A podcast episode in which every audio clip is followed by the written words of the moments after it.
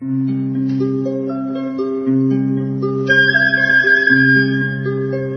رادیو کودکان دنیا خوش آمدید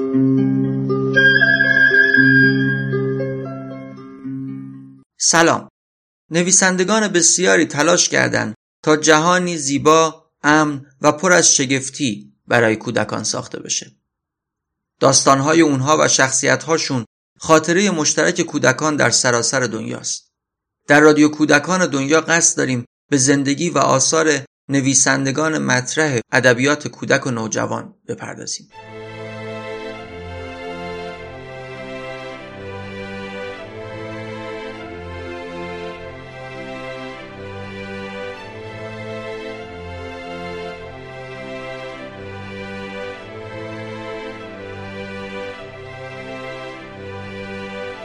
فردوس وزیری در کرمان به دنیا آمد. هجده سال بیشتر نداشت که دانشسرای مقدماتی را به پایان رساند و شد معلم رسمی وزارت فرهنگ. معلمی را سالها در دبستانهای اهواز و بعد هم تهران ادامه داد. ارتباط مستقیم و کار او با کودکان بعدها در سبک و در اون مایه داستانهای او تاثیر بسیاری گذاشت.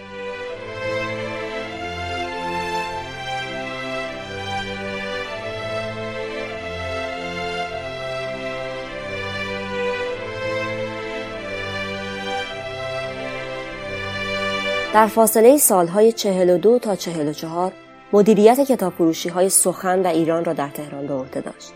در سال 44 فردوس وزیری به درخواست ایرج جهانشاهی بنیانگذار مجله های پیک به شورای نویسندگان این مجله پیوست و تا پایان عمر فعالیتش را در آنجا ادامه داد.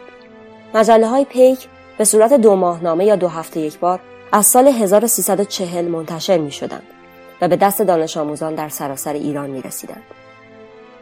فردوس وزیری ابتدا به عنوان نویسنده در مجله پیک فعالیت می‌کرد و در هر شماره قصه هایی برای کودکان می نوشت. پس از چندی او سردبیر پیک کودک شد. البته همچنان قصه نویسی برای کودکان را هم ادامه داد.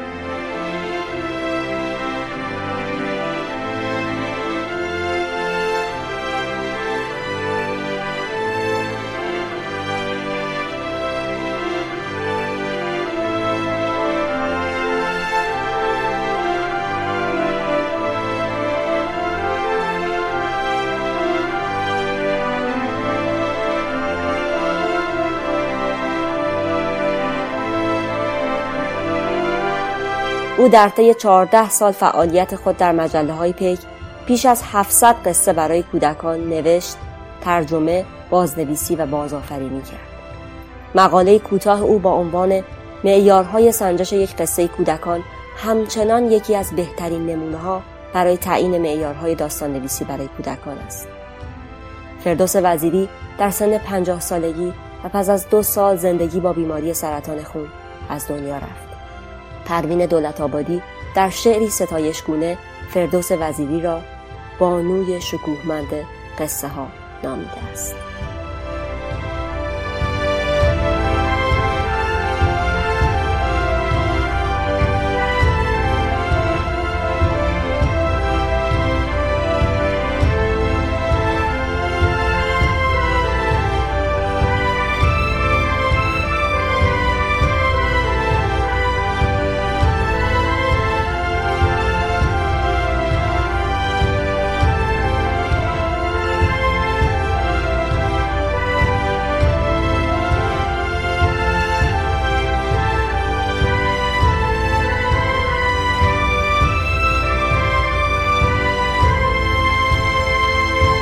هلیا هیئت مروری کرد بر زندگی خانم فردوس وزیری. حالا خانم رویا شهری برخی از عناوین داستانهای این نویسنده رو نام می‌برند.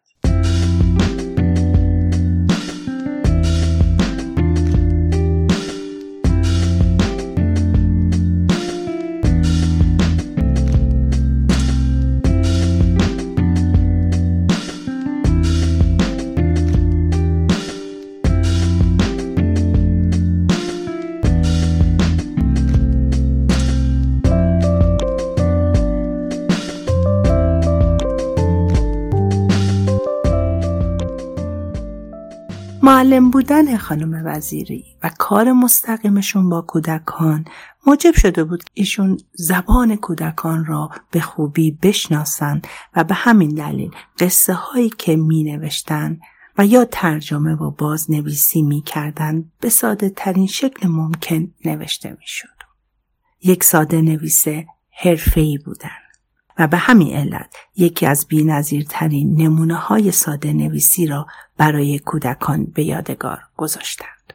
به همت آقای ناصر یوسفی مجموعی از داستانهای خانم وزیری که در مجله پیک چاپ شده بود در کتابی به نام بانوی شکوهمند قصه ها در اختیار ما قرار گرفته.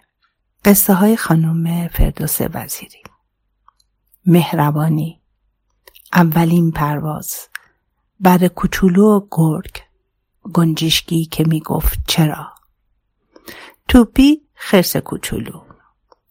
اردکی که اسمش شیرینی بود. سیب. سگ زیبا. صبحانه. اگر گفتی چیست؟ کی بود؟ کی بود؟ من نبودم. اردک کوچولو درخت بزرگ. پسر کوچولو کی بزرگ می شود؟ پیرزن و موش کوچولو. روزی که گلباغالی گم شد. قوقولی خان. کلاه مهربانی. فکری برای زمستان.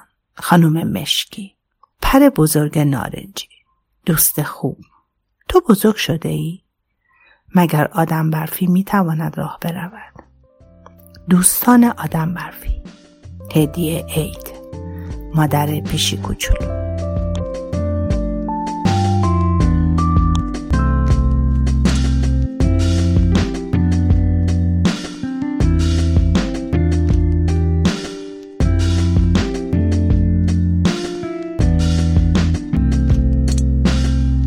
شکوفه سمدی دو مصاحبه ترتیب داده. ابتدا با خانم ایران گرگین از همکاران فردوس وزیری و البته سردبیر مجله پیک دانش آموز در سالهای برتر. و بعد از اون آقای محمود برابادی نویسنده و پژوهشگر ادبیات کودک و نوجوان.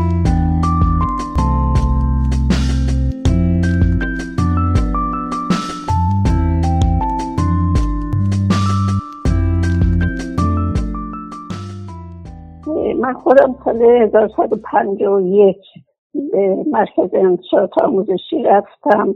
کار من با پیک جوانان شروع کردم. ولی پیش از اون فردوس رو میشناختم. فردوس محضر گرم و دلنشینی داشت. معمولا پیش آمدهای زندگی رو شرح و بست می‌داد جذاب می‌کرد و به صورت حکایت در می معمولا. صحبت های معمولش هم همینطور.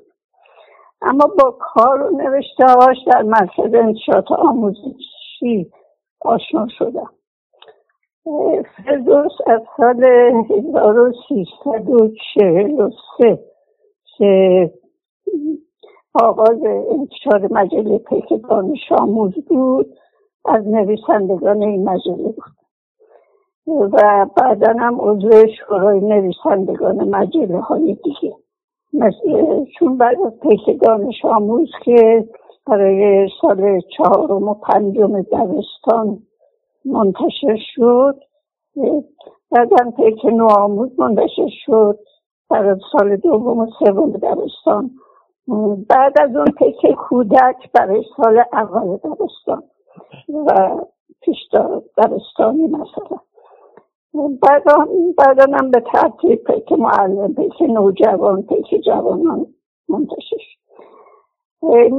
این مجله ها به طور کلی یک بنیاد نوعی در آموزش به جنبه درسی بود. یعنی نبود چنین چیزی. و کوشش می شد که نویسندگانش و مدیر مجله که آقای جانشانی بود کوشش می‌کردن که مطالب علمی و ادبی و تربیتی رو به صورت شاد و زنده برای کودکان به وجود بیارن در اختیار کودکان بگذارن. موقع که مجله پیک دانش آموز پیک کودک منتشر شد آقای جانشاهی سردبیری مجله پیک کودک رو به فردوس سپرد. و فردوس تقریبا همه مطالب پیک کودک رو خودش تهیه کرد البته برای پیک های دیگه مثل پیک نوآموز پیک دانش آموز هم نوشت. فردوس تمام مطالب پیک رو هر مطلبی برای پیک ها می نوشت به صورت قصه بود یعنی به صورت حکایت بود. قصه هم معمولا حاوی درسی از اخلاق مهربانی و دوستی و پرهیز از خشونت مثلا اگه یک موضوعی رخدادی رو می‌خواست در قصه بیان کنه که این رخداد ظالمانه و خلاف اخلاق بود اون رو به طوری می نوشت به گونه ای می نوشت که کودک رو به نیکی و خوبی راه بشه نه اینکه خیلی اخلاقی و اینطوری بنویسه. ولی طوری می نوشت که سرانجام سرانجام قصه نیکی بود. آقای جانشایی که مدیر مجله های پیک بود خب به روشن نویسی و درست نویسی در پیک ها خیلی اهمیت میده زبان نوشته فردوس هم همینطور بود. فارسی درست و روشن و ساده و زیبا که برای کودک شش ساله و بزرگتر از آن هم مفید بود سودمند. فردوس وزیری کرمانی بود و لحجه کرمانی خیلی شیرینی داشت که هر چیز ساده ای رو که ما در چند جمله خلاصش می‌کردیم. فردوس می‌تونست که مثلا نیم ساعت راجبش صحبت کنه و شرح و بست بده. یعنی حالت و زبانی بسگو داشت. به طور کلی حتی مطلب معمول زندگی رو به این صورت بیان می‌کرد. با تنز تنز و شیرین و جالب.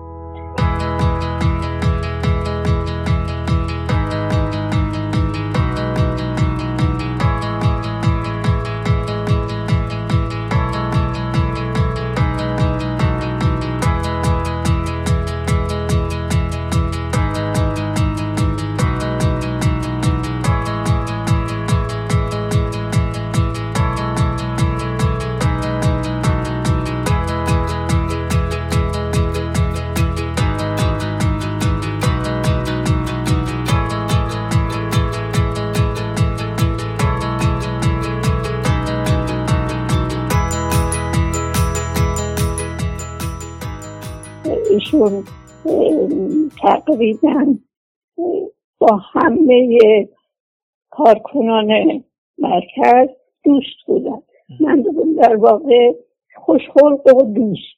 یعنی من چیزی غیر از این از ایشون به یاد ندارم. ما فرض کنید گاهی وقتا نهارا می‌رفتیم دور بر مرکز که در چهار کالج بود محل کارمون. نهاری میخوردیم باز اونجا هم متکلم وحده در واقع بیشتر فردوس بود چون هر چیزی دور برش می‌دید یه خود شیطنت و زبان همون شیرین کرمانی لحجه کرمانی به خنده برگزار می‌کرد. اون موقع ما یعنی مثل حالا که جلسات بود و می‌رفتیم و سخنرانی می‌کردن و اینا نبود. یعنی حتی در دوره پیک ها من یادم نیست که ما جلسه عمومی باشه و ادهی آمده باشن و بخوان ما سخنرانی کنیم و یا حتی در مجلات دیگر به جز خود مجله راجع به این قضیه بیان از ما مصاحبه کنن منتشر نبود اون موقع چنین چیزی نبود. حتی خدا آقای جواشوهی که کار عمده ای می‌کرد من ندیدم کسی بیان مصاحبه کنه یا اینکه در خیلی منتشر بشه. این بعدا هستش که این مصاحبه ها و گفتارها و جلسات و اینها شروع میشه.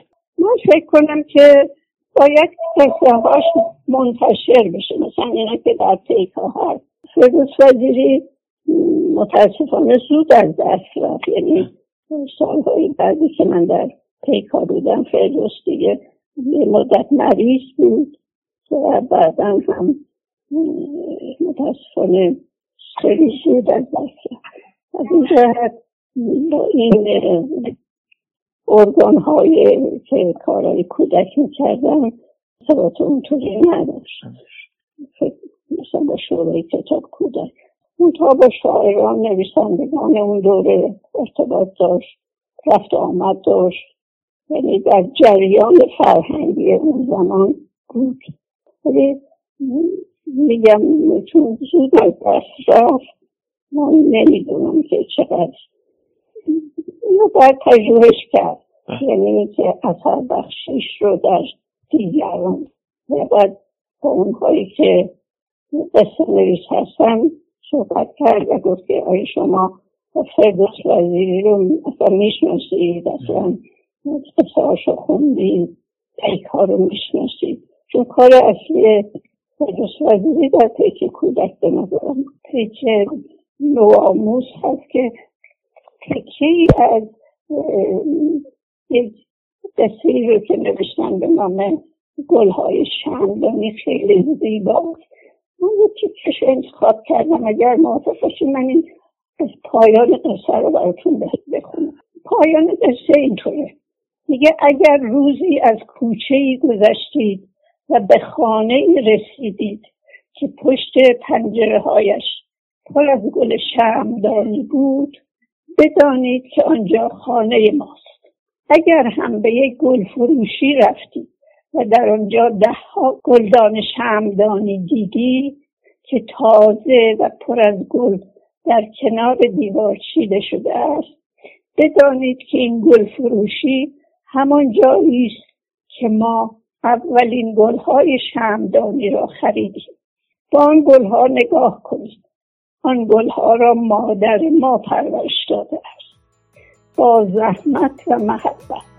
همونطور که من و علی را پرورش داده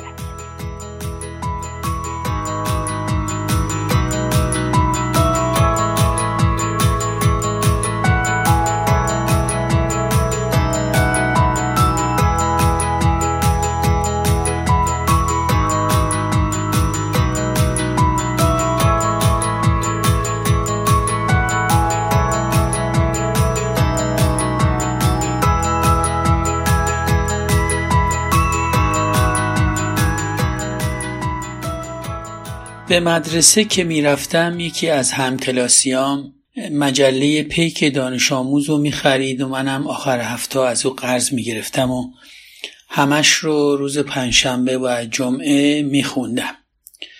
مطالب خوندنی زیادی داشت و قصه هایی که به زبان خیلی ساده ای نوشته شده بود. اونقدر ساده که من به راحتی و خیلی تند میخوندم. نویسنده این داستانها مینو دستور بود که من اصلا اونو نمیشناختم. بعدها فهمیدم که مینو دستور همون فردوس وزیری است و بعدتر اطلاعات بیشتری دربارش پیدا کردم. او با آنکه تنها پنجاه سال عمر کرد اما تونست فعالیت چشمگیری در رشد ادبیات کودک داشته باشه. و آثار زیادی از خودش به جا بگذاره. کسانی که دهه چهل دانش آموز بودند داستانها و قصه هایی رو که با نام فردوس وزیری یا مینو دستور در مجلات پیک چاپ می‌شد به خاطر دارند.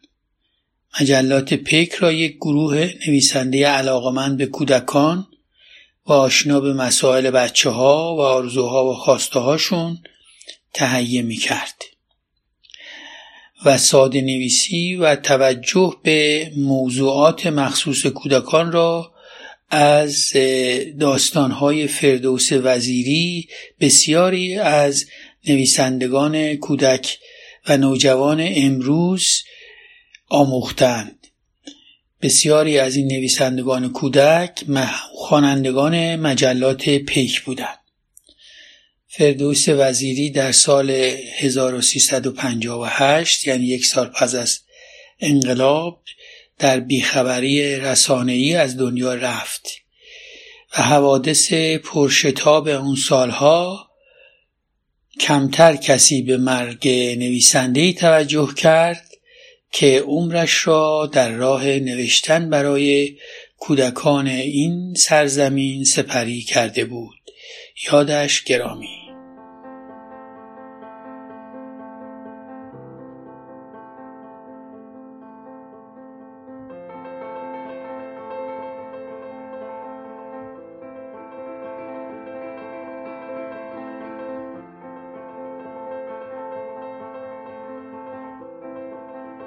در پایان و با صدای شکوفه سمدی قصه ای میشنوید از خانم فردوس وزیری. گنجشکی که می‌گفت چرا؟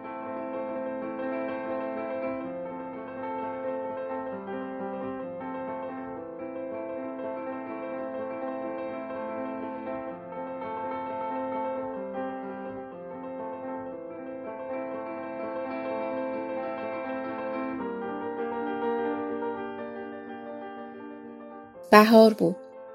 گنجشکی توی لانهش سه تا تخم گذاشته بود و روی تخمها خوابیده بود.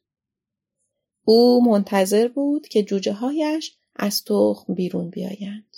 چند روز گذشت. تخم اولی شکست. یک جوجه کوچولو از آن بیرون آمد و گفت جیک جیک تخم دومی هم شکست. یک جوجه کوچولو از آن بیرون آمد و گفت جیک جیک تخم سوم هم شکست. یک جوجه کوچولو از آن بیرون آمد. ولی این جوجه کوچولو نگفت جیک جیک گفت چرا؟ چرا؟ مادر گنجشکا تعجب کرد و گفت نه نه تو نباید بگویی چرا چرا. باید بگویی جیک جیک ولی جوجه کوچولو باز هم گفت چرا؟ چرا؟ روزها گذشت. جوجه ها بزرگ و بزرگتر شدند ولی جوجه سومی هیچ وقت یاد نگرفت که بگوید جیک جیک. هر وقت که می‌خواست بگوید جیک جیک می‌گفت چرا؟ چرا؟ جوجه ها کم کم گنجشک های بزرگی شدند. هر کدام به طرفی رفتند. تابستان بود. زنبورهای اصل روی گلها می پریدند و می گفتند ما روی گلها می نشینیم و شیره گلها را می مکیم. گنجشکی که همیشه می گفت چرا؟ پیش آنها رفت و گفت چرا؟ چرا؟ زنبورها گفتند معلوم است برای اینکه اصل درست کنی. گنجش چیز تازه یاد گرفت. مورچه ها تون تون دانه جمع می کردند و به لانه می بردند و می گفتند ما دانه جمع می کنیم و به لانه می بریم. گنجشکی که همیشه می گفت چرا چرا؟ پیش آنها رفت و گفت چرا چرا؟ موچه ها گفتند معلوم است برای اینکه اگر حالا دانه جمع نکنیم در زمستان گرسنه میمانیم گنجشک چیز دیگری یاد گرفت. دهقانی گندم درو می کرد و می گفت من گندم هایم را درو می کنم و آنها را به انبار می برم. گنجشکی که همیشه می گفت چرا؟ پیش او رفت و گفت چرا؟ چرا؟ دهقان گفت معلوم است برای اینکه آنها را خوش کنیم و کشمش درست کنیم. گنجشکی که همیشه می گفت چرا؟ هر روز از صبح تا شب پرواز می‌کرد. اینجا و آنجا می نشست. چیزهای تازه می دید و می پرسید چرا؟ چرا؟ تابستان و پاییز و زمستان گذشت. گنجشک مرتب می پرسید چرا؟ چرا؟ از هر جوابی چیز تازه یاد می گرفت. برای همین بود که وقتی دوباره بهار آمد گنجشک ما یک عالم چیز تازه یاد گرفته بود و از همه گنجشک ها داناتر بود.